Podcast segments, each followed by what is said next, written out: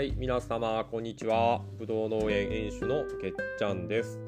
えー、このぶどう農家の独り言ラジオではですね大阪でデラウェアやシャインマスカットピオーネなど十数種類のぶどうを栽培している農家が独り言を喋っております。ということでですね今日も皆さん聞いていただいてありがとうございます。はい、えー、今日のねぶどう農家の独り言なんですけれども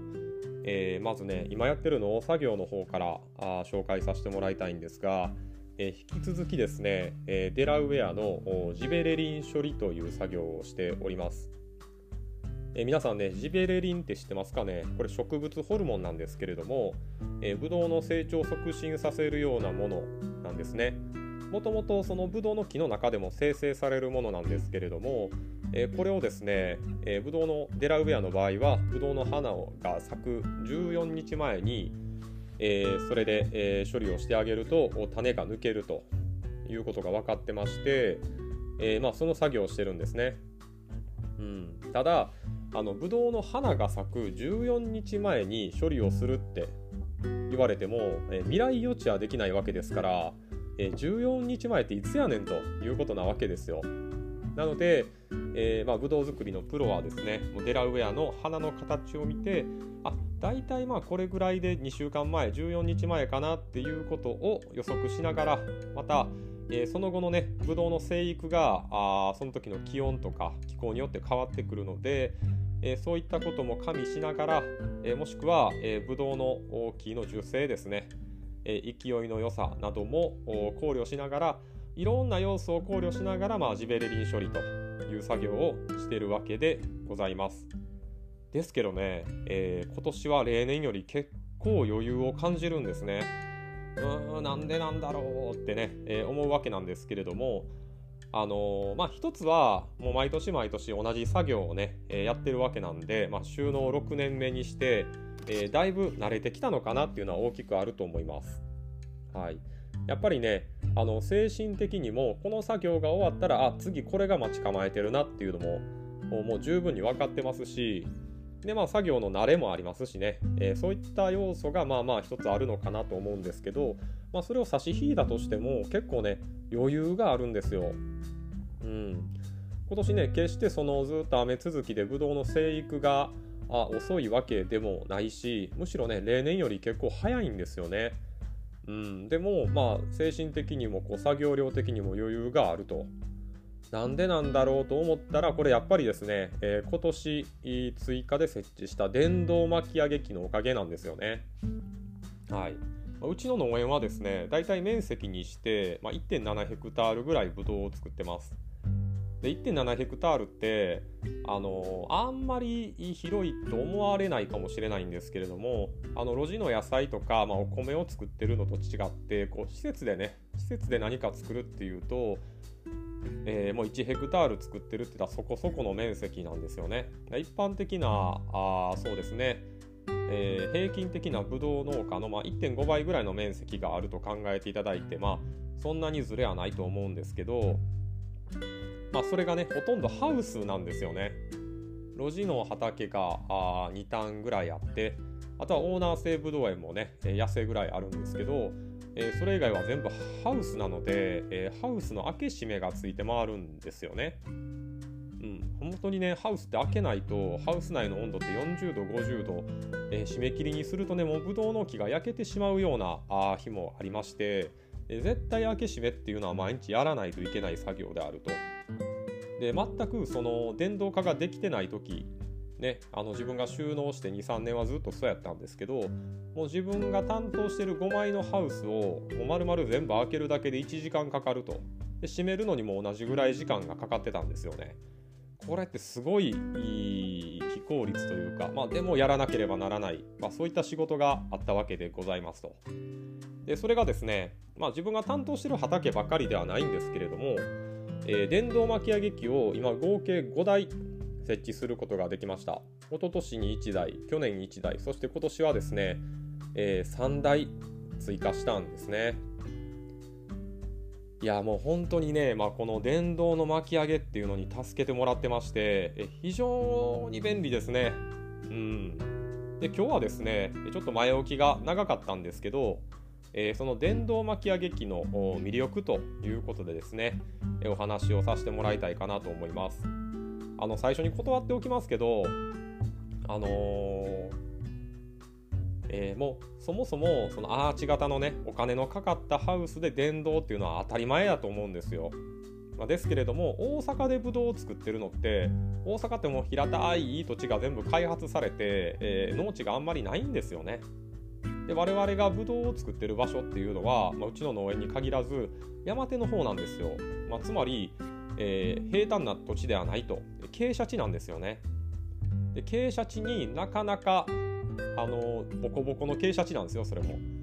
えー、綺麗なアーチ型のね、えー、こう皆さんがイメージされるようなハウスで建てられなくてですねもう傾斜なので、えー、畑の形外周もこう曲がってたりしますし、えー、むちゃくちゃ急なんですよねもう作業するのも非効率っていうね、えー、だいぶその作業環境としてはハンデを背負ったような土地で、えー、ブドウを作ってるわけで、え、ございますと。ただまあそんな中で、まあ、いろんな工夫をしながら巻き上げ機をつけてきたって、まあ、そういう話なんですよね。はい、でまああのー、まあ、どういう魅力があるのかっていうんですけど、まあ、まず最大の魅力はですねもうこれ開け閉めする手間が低減できるっていうことなんですね。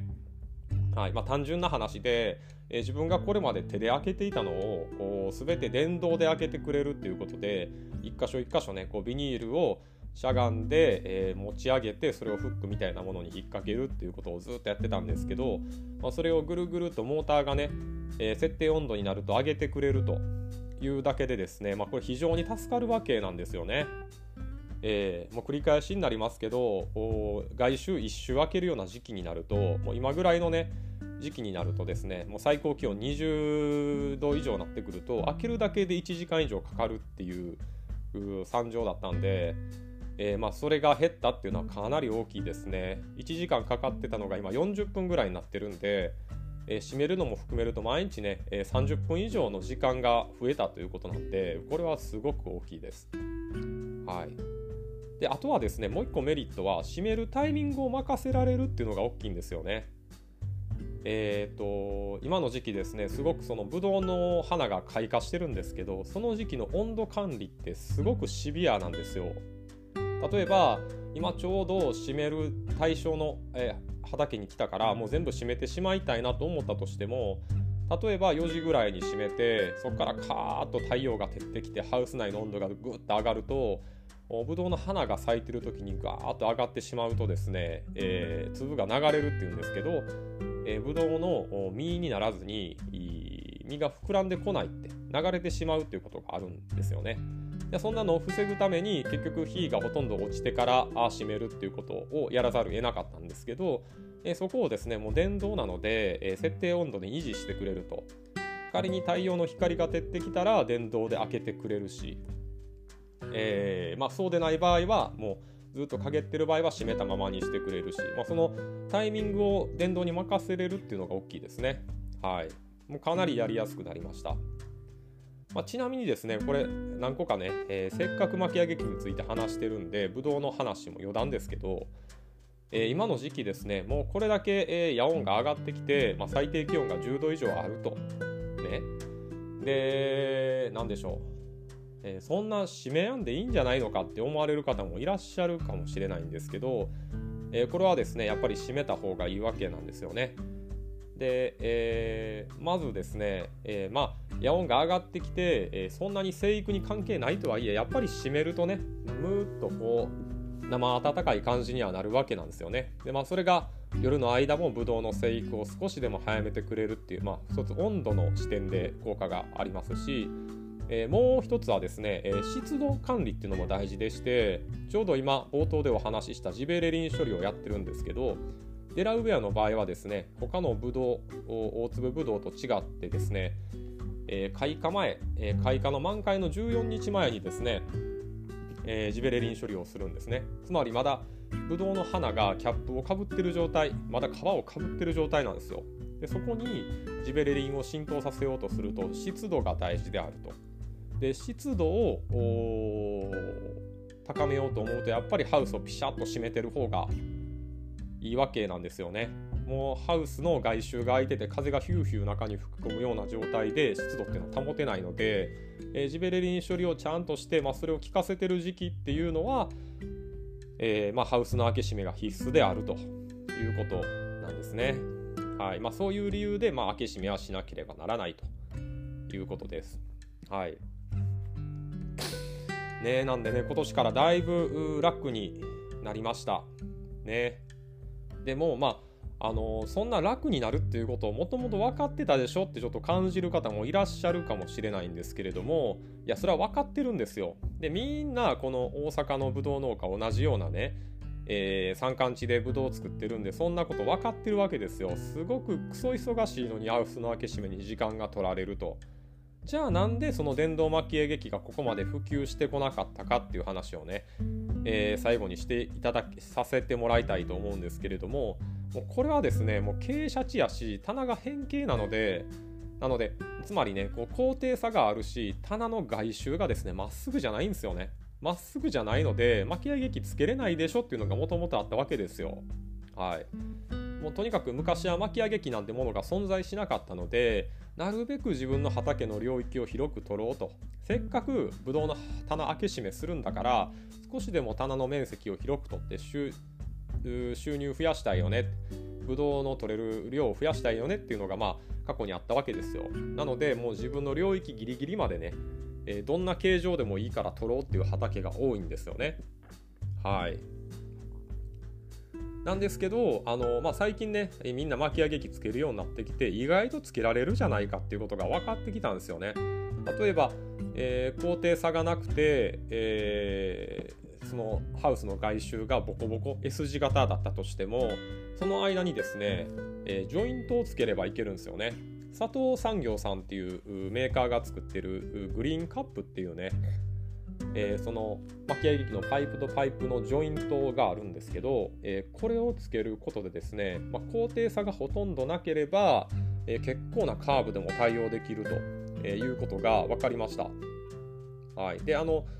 大阪の富田林にで事業されてる設置の業者さんがね、まあ、うちの畑でいろいろ実験しはったんですけどえー、もう本当にねカーブが何個もあるような畑でも、まあ、ジョイントの数さえ増やせばあいけるんじゃないか平地やったら大体つけれるんじゃないかっていう結論になりまして、えー、うちの畑もですねこれまで諦めていたところももう逆に棚の方を改造して巻き上げ機に合わせて棚を改造するっていうね。でもうほとんど全ての棚につけれないのかななんてことを今考えてます。はい